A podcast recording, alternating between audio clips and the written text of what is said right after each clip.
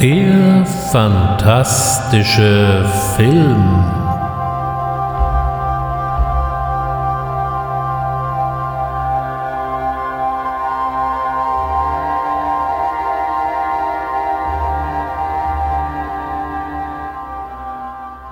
Herzlich willkommen beim fantastischen Film. Am Mikrofon begrüßt Sie wie immer Ulrich Wössner. Und heute heißt es zum zweiten Mal Willkommen Willkommen in der seltsamen Welt des David Cronenberg. Und diesmal wird es in der Tat recht eigenartig, denn die Filme, die der kanadische Regisseur so in der Zeit von 1986 bis 2002 veröffentlichte, ja, die gehören nicht eben gerade mal zum einfachsten cineastischen Fastfood. Hier wirkt doch so manches recht verschlossen und verschlüsselt und daher lohnt es sich in jedem Fall mal ein bisschen hinter die Kulissen zu gucken, nicht unbedingt der reinen Filmproduktion, sondern hinter die Kulissen der oberflächlichen Geschichte und welche Hintergründe und welche Basis wir hier eigentlich vor uns haben. Ich lade also ein, mit mir heute einmal ein bisschen tiefer zu graben und in den Geschichten hinter den Bildern herumzugründeln. Wagen wir uns in die Grenzbereiche des fantastischen Films, denn hier gibt es zwar Seltsames, aber Sehenswertes zu entdecken. Doch bevor es sehr, sehr kryptisch wurde, kam 1986 erstmal ein echter Blockbuster in die Kinos. Der erste Albtraum einer neuen Generation. So lautete zumindest die deutsche Werbezeile. Darunter konnte man sich jetzt erst einmal nichts Konkretes vorstellen. Es handelte sich um nichts Geringeres als David Cronenbergs Remake eines alten Klassikers, nämlich Die Fliege. I think you're making a mistake. I think you really want to talk to me.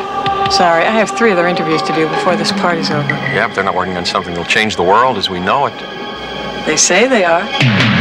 Yeah, but they're lying. There is a limit, even to the imagination. Human teleportation, molecular decimation, breakdown, and reformation is inherently purging. Where our greatest creations meet our deepest fears.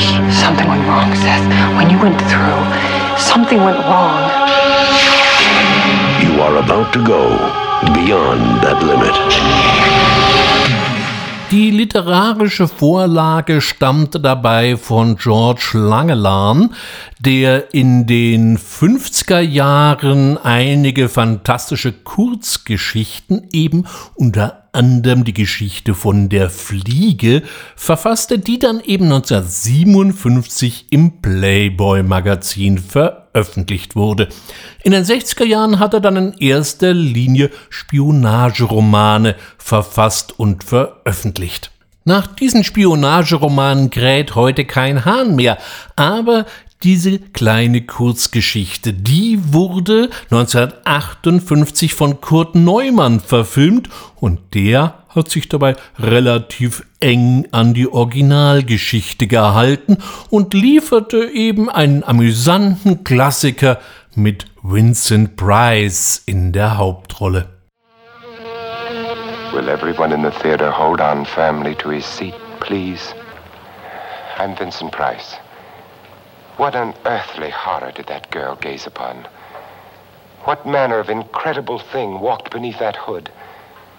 It would be unfair at this time to show you any more of what went on in that laboratory where a man actually dared to play God.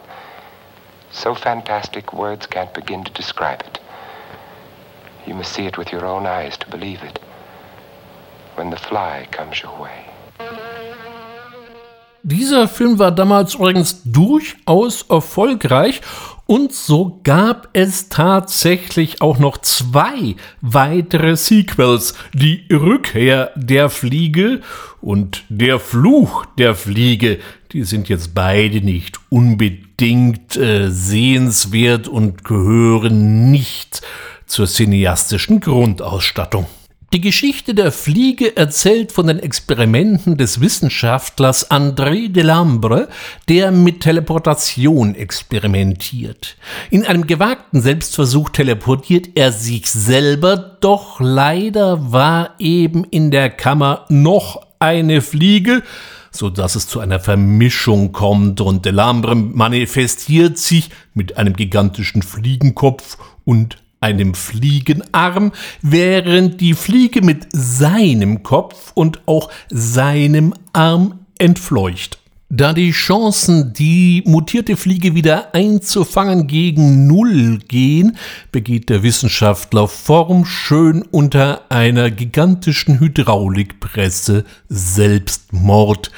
Der Film rollt die ganze Szenerie dann in Rückblenden auf, denn die Polizei will die Geschichte von dem Fliegenkopf jetzt erstmal auf Anhieb nicht wirklich der Witwe abkaufen. Die Idee, die Fliege neu zu verfilmen, schwirrte so Mitte der 80er durch Hollywood und David Cronenberg stand da eigentlich überhaupt nicht auf der Agenda, denn der war ja eigentlich mit den Vorbereitungen zu Total Recall schon eingedeckt. Da mag jetzt mancher ein bisschen stutzen und es kam eben auch anders als geplant. Kurz vor Drehbeginn wurde das Projekt erstmal gestoppt und Cronenberg hat danach auch kein größeres Interesse mehr gezeigt, sich daran nochmal zu beteiligen.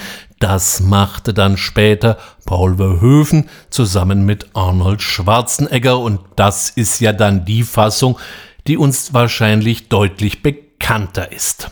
Jetzt die Idee mit Fliege kam von Mel Brooks, den wir ja eher von seinen komödiantischen Rollen und Filmen her kennen, aber das war gar nicht mal so absonderlich, wie es zunächst zu sein scheint, denn nur wenige wissen, dass Mel Brooks ein außerordentlich umtriebiger Produzent war. Er hat zum Beispiel 1980 auch den Elefantenmensch von David Lynch produziert und verhalf auf diese Weise David Lynch in Hollywood zum Durchbruch. Die alte Geschichte jetzt einfach nochmal neu in irgendwelche Bilder zu packen, löste bei Cronenberg erst einmal nicht unbedingt Begeisterung aus. So äh, kam er dann auf die Idee, ein neues Drehbuch zu schreiben und das hat er auch zusammen mit Charles Edward Polk realisiert. Diesmal verwandelt sich eben der Wissenschaftler nicht schlagartig, sondern durchläuft eine wundersame Metamorphose. Diese Metamorphose war angereichert mit allerlei unappetitlichen Verwandlungen, so dass die Fliege gern auch immer mal wieder als Musterbeispiel des Body Horrors ins Feld geführt wird. Die Effekte sind zugegebenermaßen nicht nur durch die Bank handgemacht, sondern schon durchaus sehenswert. Lässt man jedoch mal dieses ganze Mutationsgedöns beiseite, dann haben wir es eigentlich eher mit einer romantisch-tragischen Liebesgeschichte zu tun. Der nerdige Wissenschaftler Seth Brundle, hier gespielt von Jeff Goldblum, verliebt sich in die Journalistin Veronica Queriff, hier gespielt von Gina Davis. Nebenher sei erwähnt, die beiden waren zur Zeit der Dreharbeiten übrigens ein wirkliches Paar. Im Film ist sie allerdings noch ein bisschen mit der Trennung von ihrem Chef und Ex-Freund nebenher beschäftigt. Brundle erkrankt schwer und verfällt zusehends physisch und psychisch, bis die Geliebte ihm schließlich von seinem Leiden erlöst. So könnte man nämlich die Geschichte der Fliege auch zusammenfassen. Und so gesehen hätten wir es dann hier mit einem Taschentuch verzehnten Tränendrücker erster Kajüte zu tun. Aber wir haben ja die Bilder und die sollten den Amerikanern angeblich äh, das lästige Popcorn-Essen im Kino abgewöhnt haben.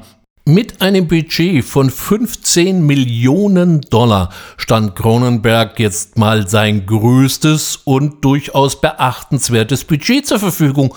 Und es sollte sich einzahlen mit 38 Millionen Dollar ist es sein bis heute erfolgreichster Film. Bei der Kritik kam die Fliege, naja, nicht so besonders gut an. Vor allem der deutsche Kritiker Rolf Gießen hatte ernsthaft Schaum vor dem Mund und verglich in seinem gnadenlosen Verriss David Cronenberg, der ja jüdischer Abstammung war, interessanterweise mit Heinrich Himmler, Willkommen im großen Fettnapf. Die beiden sind nicht wirklich gute Freunde geworden. Ich persönlich mag Cronenbergs Filme, aber mit der Fliege werde ich persönlich auch nicht so richtig warm. Mir ist das einfach zu viel Gedöns außenrum und eigentlich eine zu wenig aufregende Geschichte dahinter. Aber das ist natürlich jetzt wieder nur meine kleine unbedeutende Meinung. Auch in seinem nächsten Film sollte Cronenberg dann wieder eine tragische Dreiecksgeschichte in den Mittelpunkt seiner Geschichte stellen. 1988 erschien Dead Ringers oder eben Die Unzertrennlichen in den Kinos. Ladies and Gentlemen, Dr. Beverly Mantle. By every scientific measure, they are absolutely the same. They share everything. You haven't had any experience until I've had it too. Bev, you've got to try the movie star. She's unbelievable. Doctor, I think there's something wrong with you. Patients are getting strange. What are they? For working on mutant women. From David Cronenberg, who in The Fly made the fantastic real. Get him out of here! Radical technology was required. Something radical is definitely required. Now, David Cronenberg makes reality the ultimate fantasy. Dead Ringers. Separation can be a, a terrifying thing. Die Story des Films basiert auf einer, wie man so schön sagt, wahren Begebenheit, und zwar auf dem tragischen Leben und Sterben der beiden New Yorker Star-Gynäkologen Cyril und Stuart Marcus im Jahre 1975. Hier fand der Hausmeister die schon halb verwesten Leichen in deren New Yorker Apartment. Beide waren an einer Überdosis von Barbituraten verstorben, und es hat sich nie ganz aufgeklärt, ob es sich hier um einen Unfall handelte oder um einen gemeinsamen Selbstmord. Auch die Hintergründe blieben eher im Dunklen. Das Apartment, das der Hausmeister dann eben öffnete, war völlig vermüllt und verdreckt und voller verklebter und verdreckter ärztlicher Instrumente. So manches ist in diesem Fall unklar geblieben, lieferte aber eben einen interessanten Stoff für den Film. Dead Ringer erzählt die Geschichte der eineigen Mantle-Zwillinge, die sich bereits in ihrer Jugend als ausgesprochene Medizin-Nerds geben und später als gefeierte Reproduktionsmediziner Karriere machen. Von der Fachwelt werden sie dabei mehr oder weniger als eine Person wahrgenommen, faktisch ähneln sie sich wirklich wie das sprichwörtliche eine Ei dem anderen und sie teilen auch alles miteinander, die Wohnung, den Erfolg und auch die Frauen. Dieses auf gegenseitige Abhängigkeit aufgebaute Konstrukt bekommt erste Risse, als sich der wissenschaftlich geprägte und eher nerdige Beverly ernsthaft in die Patientin und Schauspielerin Claire verliebt und so plötzlich Anspruch auf Individualität erhebt, die so nicht vorgesehen war. Mit Dead Ringers verabschiedete sich Cronenberg vom reinrassigen Genrefilm und begibt sich auf ein ganz eigenes Terrain. Die Unzertrennlichen, wie der Film ja in Deutsch nun mal heißt, als reinrassiges Drama einzustufen, das würde hier zu kurz greifen, denn dazu ist dieses Streifen, der über weite Strecken als Kammerspiel funktioniert, einfach zu surreal. Das liegt schon mal an der grandiosen Schauspielleistung von Jeremy Irons, der die beiden Zwillinge in einer Doppelrolle verkörpert und die durch Splitscreen und brillante Schnitttechnik den Zuschauer gerade am Anfang ständig die Frage stellen lassen, wer ist hier jetzt eigentlich gerade wer? Auch verwundert die Farbdramaturgie, wenn zum Beispiel das Luxus-Apartment der Zwillinge nicht nur durch die Einrichtung, sondern vor allem durch die kühle und oft blaue Beleuchtung ein sehr kalter Wohnort ist, während im OP sattes Rot getragen wird. Überhaupt haben diese OP-Kittel, sofern man sie überhaupt als solche bezeichnen möchte, eher etwas von roten rituellen Gewandungen an sich, und man könnte meinen, dass der medizinische Halbgott Mantle hier jetzt die Fehler der Schöpfung korrigiert und sich damit eigentlich endgültig auf göttliches Niveau erhebt. Wie fragil und vor allem eigenartig das Frauenbild ist, mit dem sich die beiden Reproduktionsmediziner umgeben, offenbart sich dann, wenn der eine Zwilling, nämlich Beverly, plötzlich meint, er wäre von Claire verlassen und betrogen worden dann sind Frauen plötzlich deformierte Wesen, die es zu behandeln gilt, und zu diesem Zweck muss er besonders bizarre Operationswerkzeuge zur Behandlung eben von entsprechend mutierten oder deformierten Frauen entwickeln. Wir haben es hier mit eigenartigen, abstrakten Skulpturen zu tun, die geradewegs aus dem Kosmos des Schweizer Malers und äh, Grafikers Hans Rüdi mit seinen Biomechanoiden oder Totgebärmaschinen entsprungen sein könnten. Es geht also durchaus eigenartig zur Sache, auch wenn wir Body Horror, wie wir ihn in der Fliege noch bewundern konnten, hier bis abgesehen von einer Traumsequenz nicht auftaucht. Die Spannung nähert sich hier eher heimlich, still und leise durch die Hintertür und weiß den Zuschauer durchaus zu packen und Dead Ringers hat eine gewisse Nachwirkung. Man kann den Film auch nach der Sichtung nicht so einfach abschütteln, da bleibt doch eine ganze Menge hängen. Mit Dead Ringers hat Cronenberg vielleicht nicht seinen intensivsten, aber bestimmt einen seiner reifsten Filme vorgelegt, die er bis dato, wir reden hier von 1988, vorgelegt hat. Und mir kam sofort das Zitat von John Carpenter in den Sinn, der gesagt haben soll, Cronenberg hat mehr drauf als wir alle anderen zusammen und er meinte hier seine üblichen Horrorkollegen wie zum Beispiel Wes Craven oder eben auch Toby Hooper. Vor allem durchbricht er hier die üblichen Genrekonventionen, die nach seiner eigenen Aussage für ihn sowieso nie wirklich existierten.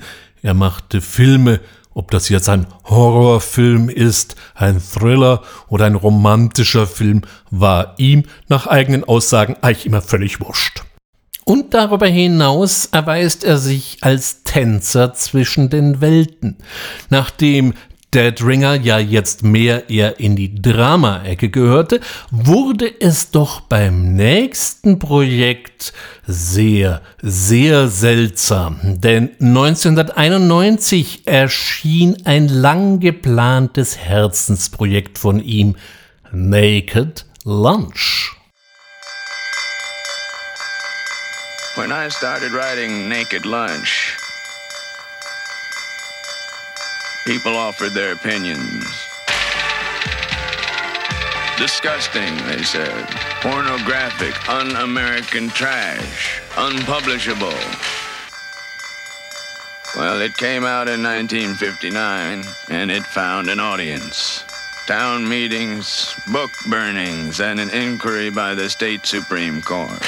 That book made quite a little impression. Now, 30 years later, Hollywood, in its infinite wisdom, has turned it into a movie. 30 feet tall, in living color.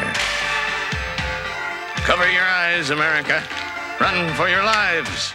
Bei manch einem mag dieser Film ein gequältes Aufstöhnen hervorrufen, denn so richtig einfach hat es uns hier ja nun mal nun wirklich nicht gemacht. Ein etwas eigenartiger Kammerjäger namens William Lee, gespielt von Peter Weller, erschießt im Drogenrausch bei einem schiefgelaufenen Wilhelm Tell-Spiel seine Ehefrau. Beide hatten sich vorher das Insektizid umgangssprachlich auch Wanzenpulver oder wenn man die englische Sprache bevorzugt, Backpowder in die Ader gejagt, denn dies brächte einen besonders literarischen, um nicht zu sagen kafkaesken Rausch zutage.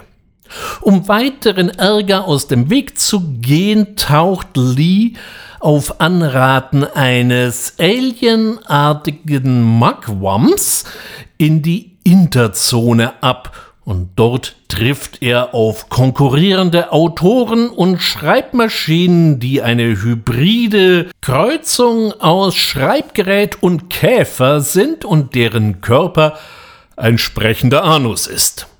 Klingt seltsam? ist es auch. Und ich habe hier jetzt nur ein paar besondere Highlights zusammengefasst. Das Ganze, so wird uns vom Marketing erzählt, sei eine Literaturverfilmung.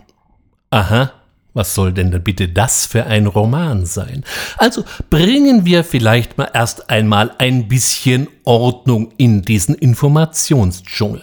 Es gibt tatsächlich einen Roman Naked Lunch von William S. Burroughs. Dieser thematisierte da unter anderem seine nach zwölf Jahren überwundene Heroinsucht.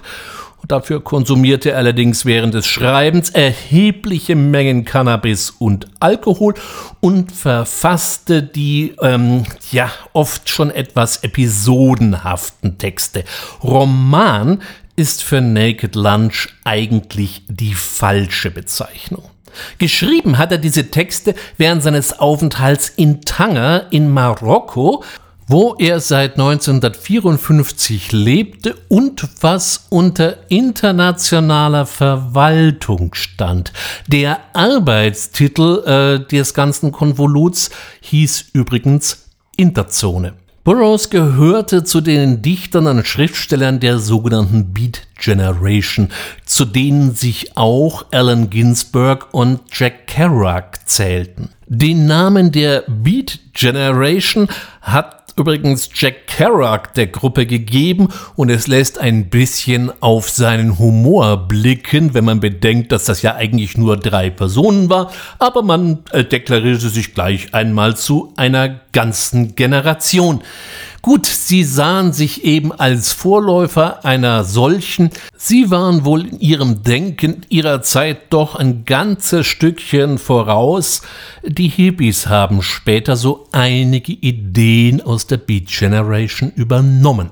Cronenberg hat jetzt auch gar nicht mal versucht, den Roman zu verfilmen, sondern ließ in sein Drehbuch Elemente aus Naked Lunch und anderen Erzählungen, zum Beispiel der Exterminator Kammerjäger, einfließen und packte dann noch Episoden aus Burroughs Leben obendrauf. Dieser hat nämlich tatsächlich seine Frau bei einem verunglückten Wilhelm Tell-Spiel erschossen.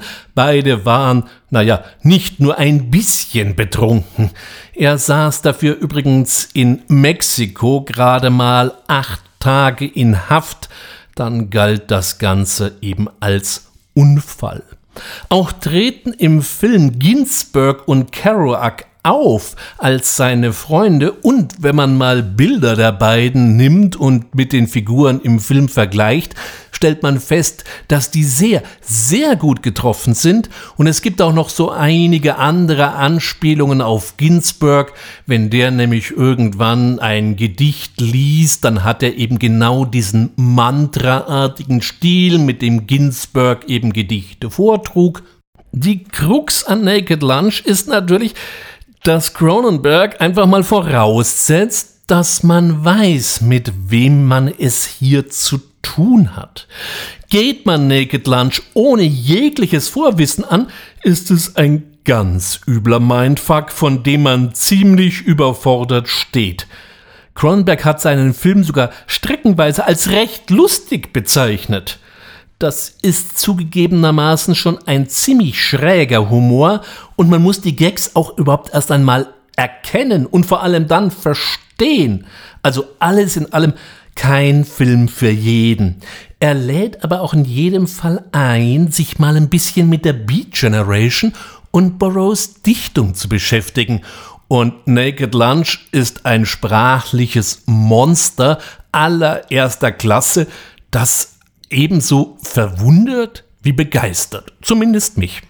Und nicht zu vergessen, ich meine, Allen Ginsberg, Jack Kerouac gehören zu den Großen der jüngeren amerikanischen Literaturgeschichte. Also hier gibt es eine Menge zu entdecken.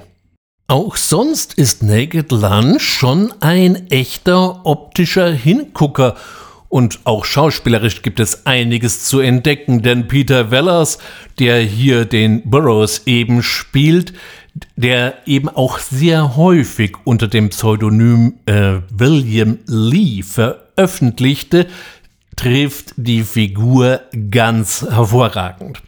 Burroughs hat den Film übrigens am Ende sogar selber noch gesehen.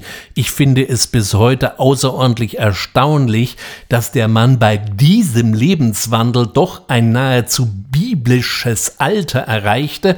Er sah sich am Schluss sowieso eher als Gesamtkunstwerk und hatte also überhaupt kein Problem, dass Cronenberg quasi seine Biografie, seine Geschichten und seinen Roman alles zu einem Werk verquirlte.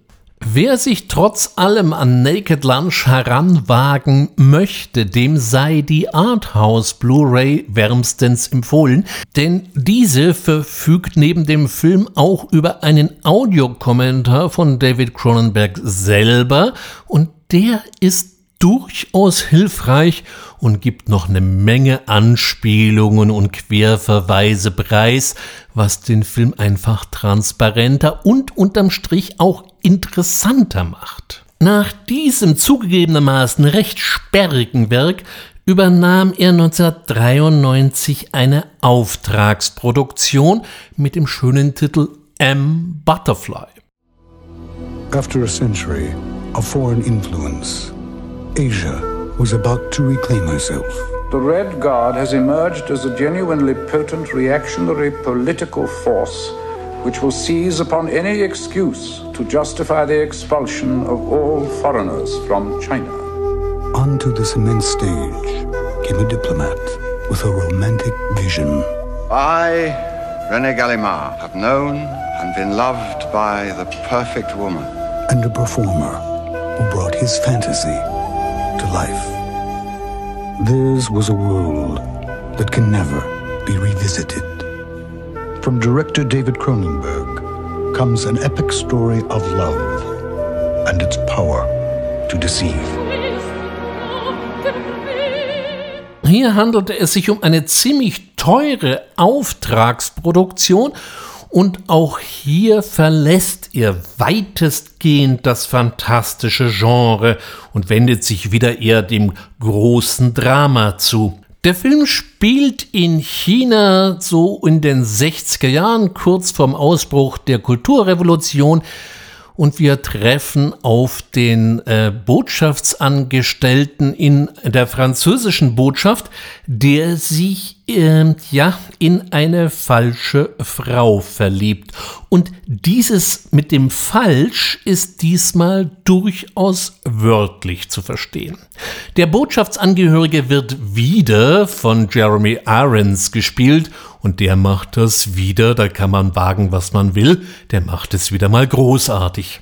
Auch Peter Suschitzky, der seit Dead Ringers sozusagen der Stammkameramann von David Cronenberg war und den Posten von Mark Irwin sozusagen ererbte, liefert großartiges visuelles Kino ab. Da kann die Leinwand gar nicht groß genug sein oder eben notfalls der Bildschirm. Nur leider bietet M. Butterfly neben eben großen Bildern eine sehr, sehr epische Geschichte, die aber bei aller Größe und aller Zeit dann eben halt doch etwas unsauber erzählt wird. Mich konnte das Ganze irgendwie nicht packen. Und M. Butterfly äh, zieht sich dann teilweise schon ganz gewaltig. Der finale Twist ist dann so wieder ganz originell, aber ganz offen schrappt schon haarscharf am Kitsch vorbei. Von mir aus ist dieser Film von ihm wirklich nur eine, ja, sehr bedingte Empfehlung. Und auch sein nächstes Werk gehörte bestimmt nicht zu seinen zugänglichsten Werken. Wir haben es mit Crash zu tun. In a society driven to extremes. Two people met by accident.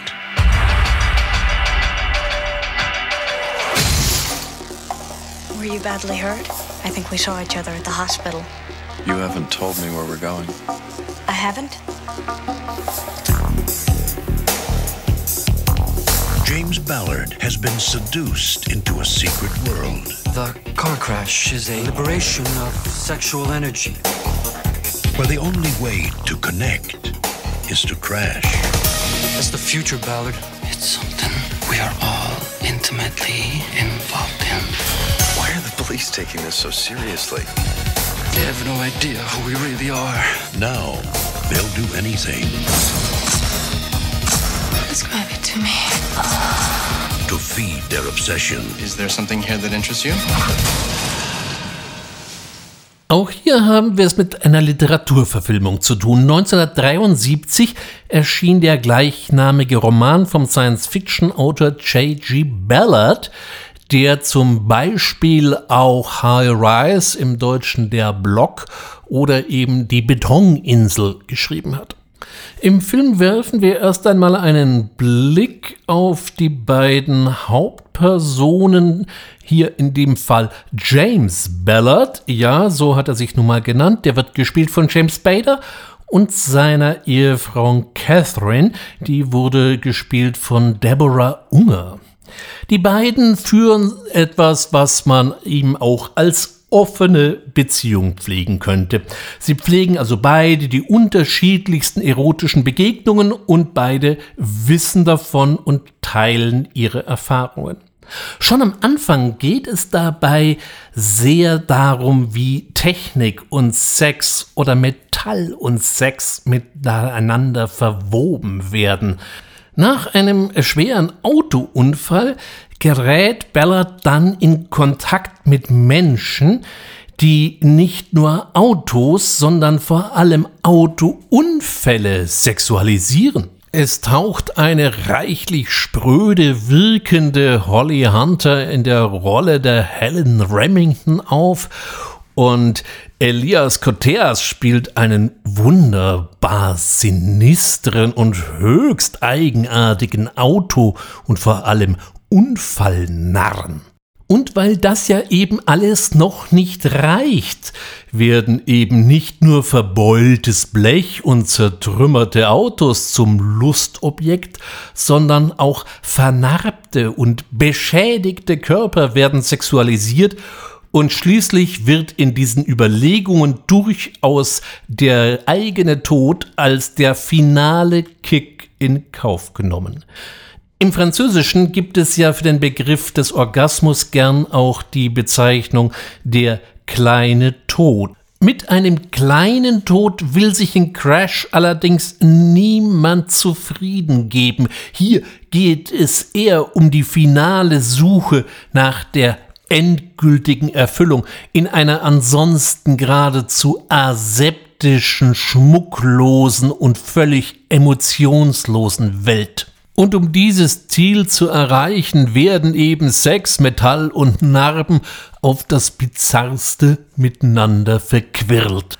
Das ist jetzt für sich genommen ja kein ganz einfacher Stoff und das hätte ehrlich gesagt auch fürchterlich in die Binsen gehen können und irgendwie ein ziemlich unbedeutender und sleasiger Erotikreißer werden können, den wirklich niemanden hätte in dem Ofen vorlocken können, hätte sich Cronenberg nicht wieder seiner Stärken erinnert.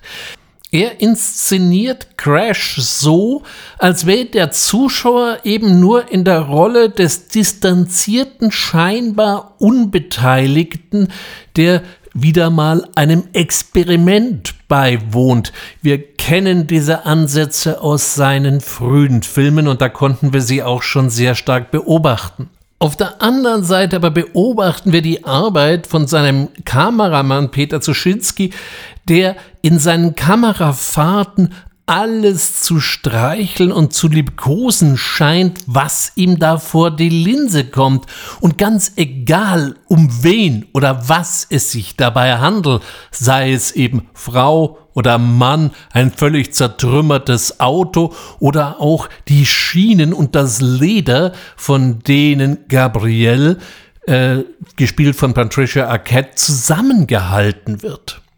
Bei seinem Erscheinen 1996 löste der Film erstaunlich viel Lärm und Krach aus und es war erstaunlich, wie viele Kritiker offensichtlich mit diesem Film hoffnungslos überfordert schienen und in ihrer Not eben die Moralkeule aus dem Keller holten. Und man muss sich ernsthaft fragen, ob die 90er Jahre tatsächlich so prüde waren.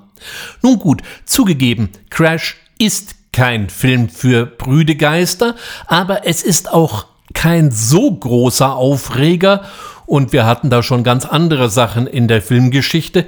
Es ist in jedem Fall ein sehr mutiger, ein sehr weitreichender Film, dem man sich so auf Dauer nur schwer entziehen kann.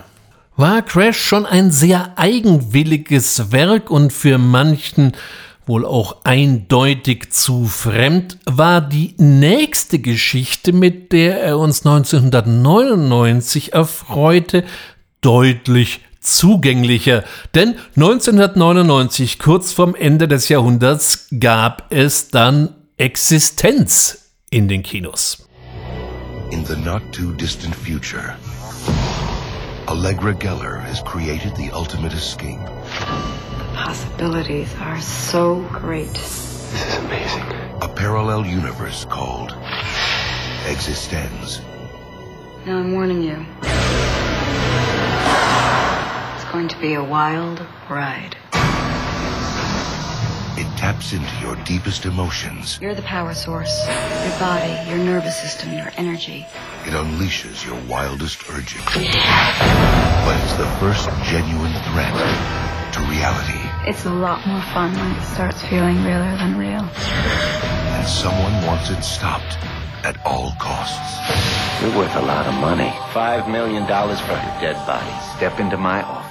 Allegra, we need help. The only way I can tell if everything's okay is to play Existenz with somebody friendly. Are you friendly? Play with me.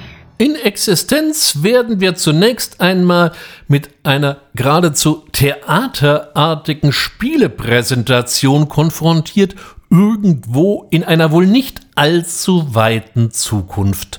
Auf Computer scheint man zu diesem Zeitpunkt schon zu verzichten, sondern man hat eher biologisch aussehende Gamepods und stöpselt sich mit etwas, was wie eine Nabelschnur ausschaut, in seinen Bioport, der irgendwie so am unteren Rücken implementiert ist, ein. Das war 1999 jetzt nicht so völlig aus der Luft gegriffen.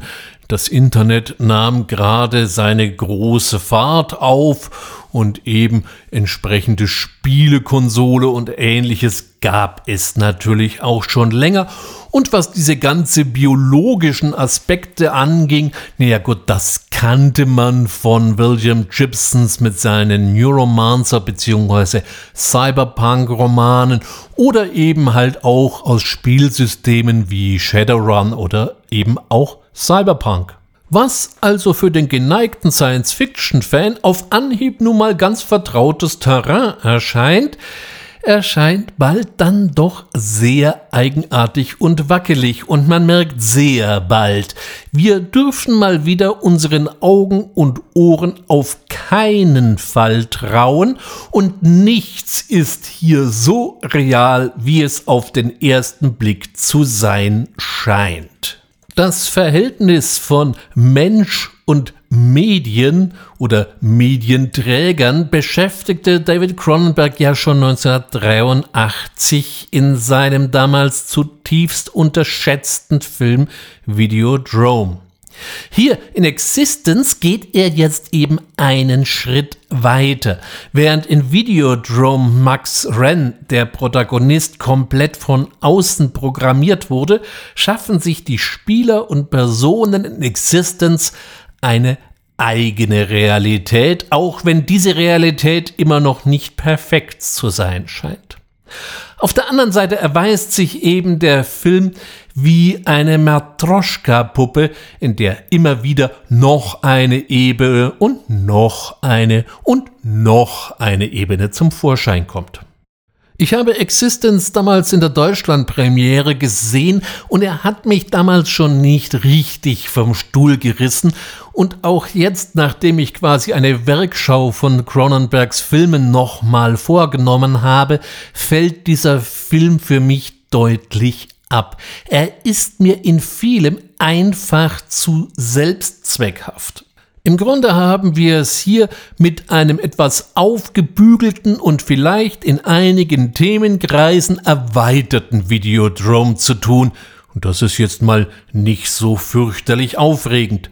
Man denke zum Beispiel bei der seltsamen Knochenwaffe von Existence an die Waffe, die mit Max Ren quasi verwächst aus Videodrome. Das sind durchaus Parallelen vorhanden. Und auch sonst ist so manches ja so ein bisschen aufgesetzt und wir wollen halt ein bisschen Cyber-Body-Horror verbreiten, aber ohne, dass das wirklich eine tiefere Message oder irgendeine tolle Bedeutung hätte. Wenn das Ganze ein Fanprojekt gewesen wäre zu Ehren von David Cronenberg, hätte ich den Film wahrscheinlich ohne Ende gefeiert. Aber so kommt es ja nun mal direkt aus der Schmiede des Meisters und da hat er aus meiner Sicht jetzt mal nicht seine besten Tage gehabt. Auch der an für sich ja recht ansprechende Cast mit Jude Law, Jennifer Jason Lee, Ian Holm oder eben auch äh, Willem Dafoe kann hier nichts mehr wirklich retten. Äh, Willem Dafoe ist der einzige, der mir eigentlich richtig Spaß gemacht hat. Er gibt einen etwas psychopathischen Tankwart, der auch noch auf den schönen Namen Gas hört. Das hat mir irgendwie Freude gemacht. Aber Jennifer Jason Lee und vor allem Jude Law wirken irgendwie mit der ganzen Szenerie mehr oder weniger überfordert. Bei Jude Law könnte man das ja noch irgendwie in die Rolle packen, da wird's vielleicht noch passen. Aber Jennifer Jason Lee als Spieldesignerin und kommt dann mit ihrer eigenen Welt nicht wirklich klar? Na Freunde. Für Leute, die die frühen Filme von David Cronenberg, allen voran Videodrome, nie gesehen haben, ist das bestimmt eine nette Einstiegsdroge. Äh, für mich war es jetzt irgendwie nicht so wirklich aufregend. Apropos aufregend, da fand ich ja sein 2002 produziertes nächstes und auch sehr kleines Filmprojekt in jedem Fall spannend spannender. Reden wir über Spider.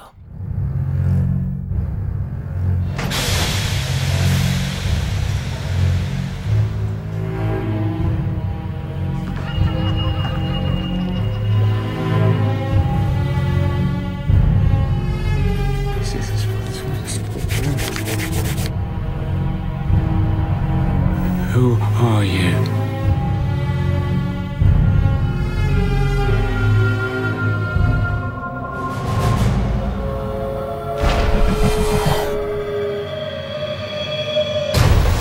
There's a good boy. Tell your father his dinner's on the table. It's not on the table. It's not on the table. Well, it will be by the time you get him out of that pub. Dad. Dad?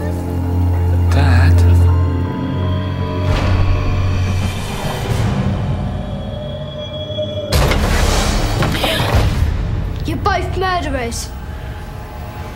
Murder, we're both murderers. Are you making progress? I remember how I'd see the webs in the trees. Like clouds of muslin, they were. Spider's webs. Of course, spiders' webs. Who else makes webs? Der Trailer lässt es schon erahnen. Cronenberg hat sich hier nicht plötzlich in den Bereich des Monsters oder gar Tierhorrors verirrt. Spider ist der Name oder besser gesagt der Spitzname einer Person. Dieser, und das lernen wir so im Lauf des Films, hat von seiner Jugend an immer den Spaß daran, in den Räumen, in denen er sich aufhält, Fäden zu ziehen und sie dadurch quasi mit virtuellen Spinnennetzen zu verschönern. Nun, das wäre für sich genommen, wäre das eher ungewöhnlich, aber noch nicht besonders aufregend, aber wir können es erahnen, es steckt noch wesentlich mehr in der Geschichte. Und die ist wieder mal nicht ganz einfach. Spider ist ein ausgesprochen expressionistischer Film. Das heißt, wir erleben nicht irgendwie die Wirklichkeit, wie sie sein soll oder wie sie ist, sondern wie sie eben unser Protagonist Spider wahrnimmt. Und das ist eine sehr fremde und sehr einsame Welt.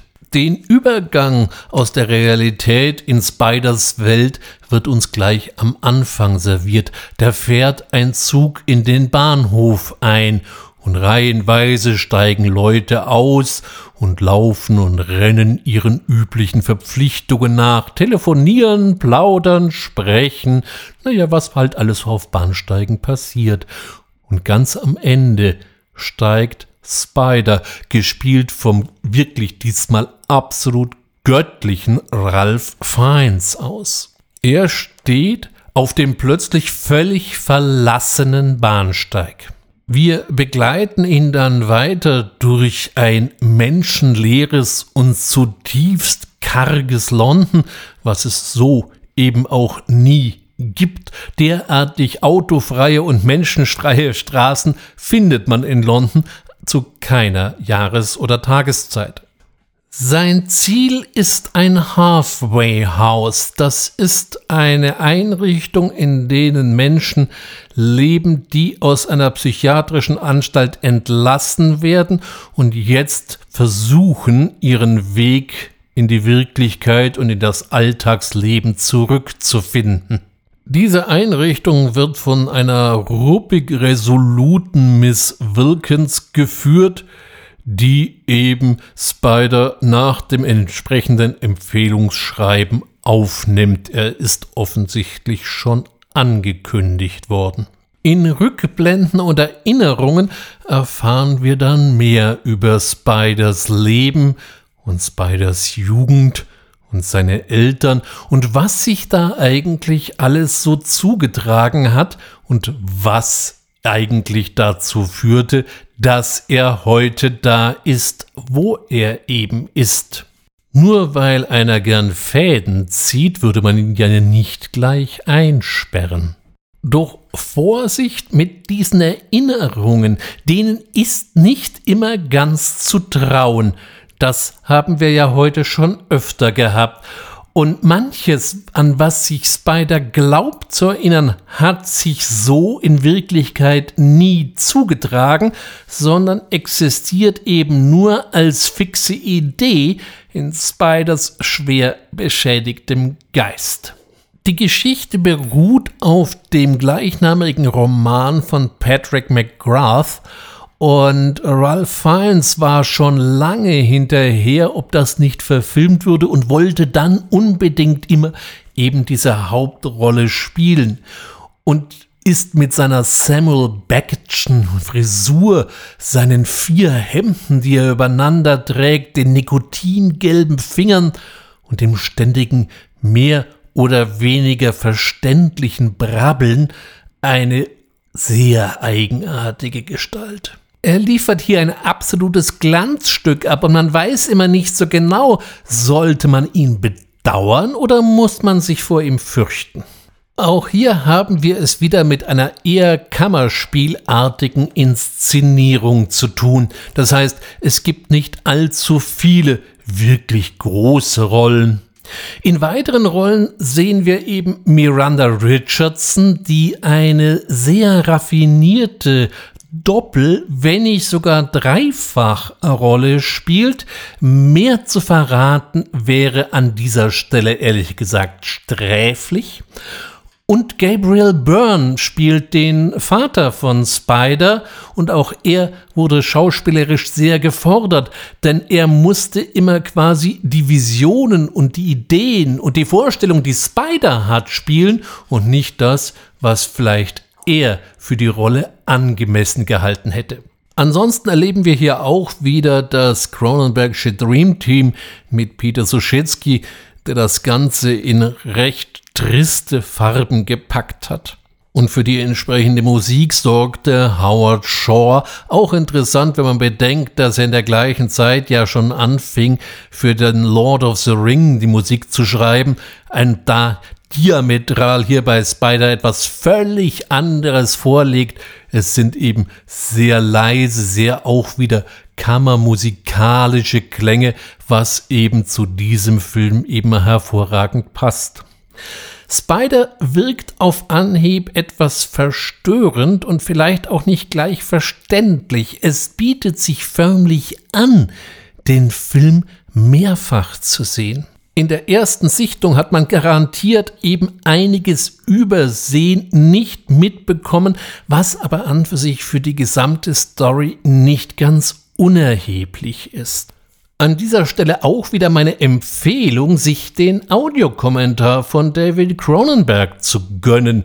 In den äh, auf Arthouse erschienenen Veröffentlichungen ist er ähm, auch mit einer entsprechenden Untertitelspur versehen. Ansonsten spricht Cronenberg immer relativ langsam und ein sehr gutes oder sehr gut verständliches Englisch, so dass man ihm auch ohne Untertitel sehr gut folgen kann. Auch dieser Film will entschlüsselt werden und es lohnt sich in diesem Fall auch ganz besonders. Entschlüsseln hat heute eine sehr dominante Rolle gespielt, wenn ich eben an Filme wie Naked Lunch, Crash oder jetzt eben zuletzt Spider denke.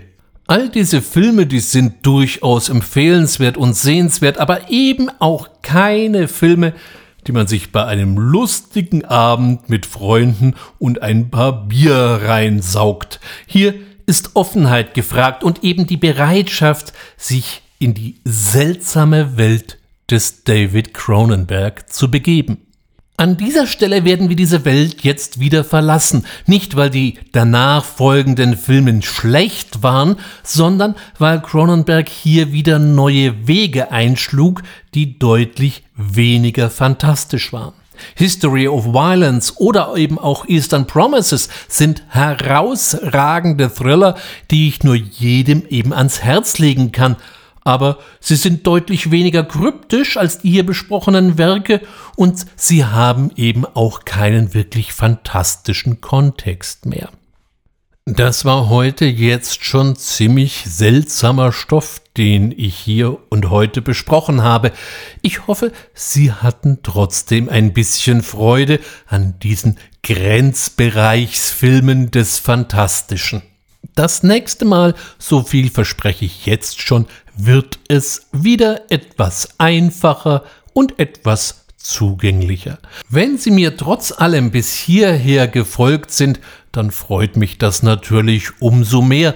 Und wie immer am Ende einer Folge, wenn Sie den fantastischen Film noch nicht abonniert haben, Sie könnten etwas verpassen und ich habe noch so einige Ideen für etliche Folgen, die ich doch gerne umsetzen würde, und das wäre doch ein Jammer, wenn Sie nicht dabei gewesen wären dann.